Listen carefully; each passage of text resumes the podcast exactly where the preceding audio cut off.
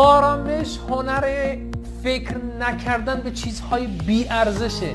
بله امروز می‌خوام چهار چیز فوق العاده با ارزش رو بهتون یاد بدم و شما به اونها فکر بکنید مدام. یک اخلاق. اخلاق درونی و اخلاق بیرونی. دو سلامتی. سه علم دانش و مهارت. و در نهایت چهار که خیلی مهمه خانواده. پس از این بعد اگه قرار هست که برای چیزی وقت خودتون رو بذارید و فکر بکنید لطفا به این چهار چیز فکر